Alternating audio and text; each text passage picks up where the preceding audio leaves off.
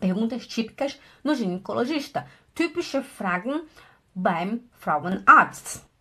Beschwerden. Beschwerden. Beschwerden é hum, reclamação, se algo está é, te molestando, né? Isso seria uma Beschwerden. Reclamação, né? Beschwerden.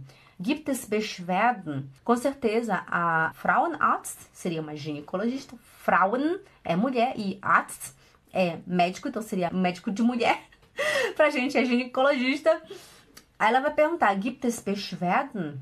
Você tem alguma, alguma reclamação, né? Você tem alguma. É tipo assim, tem alguma coisa que tá incomodando você, que tá te, te molestando, né? Algo assim. Aí você vai dizer ja ou nein. Ou ela pode perguntar também.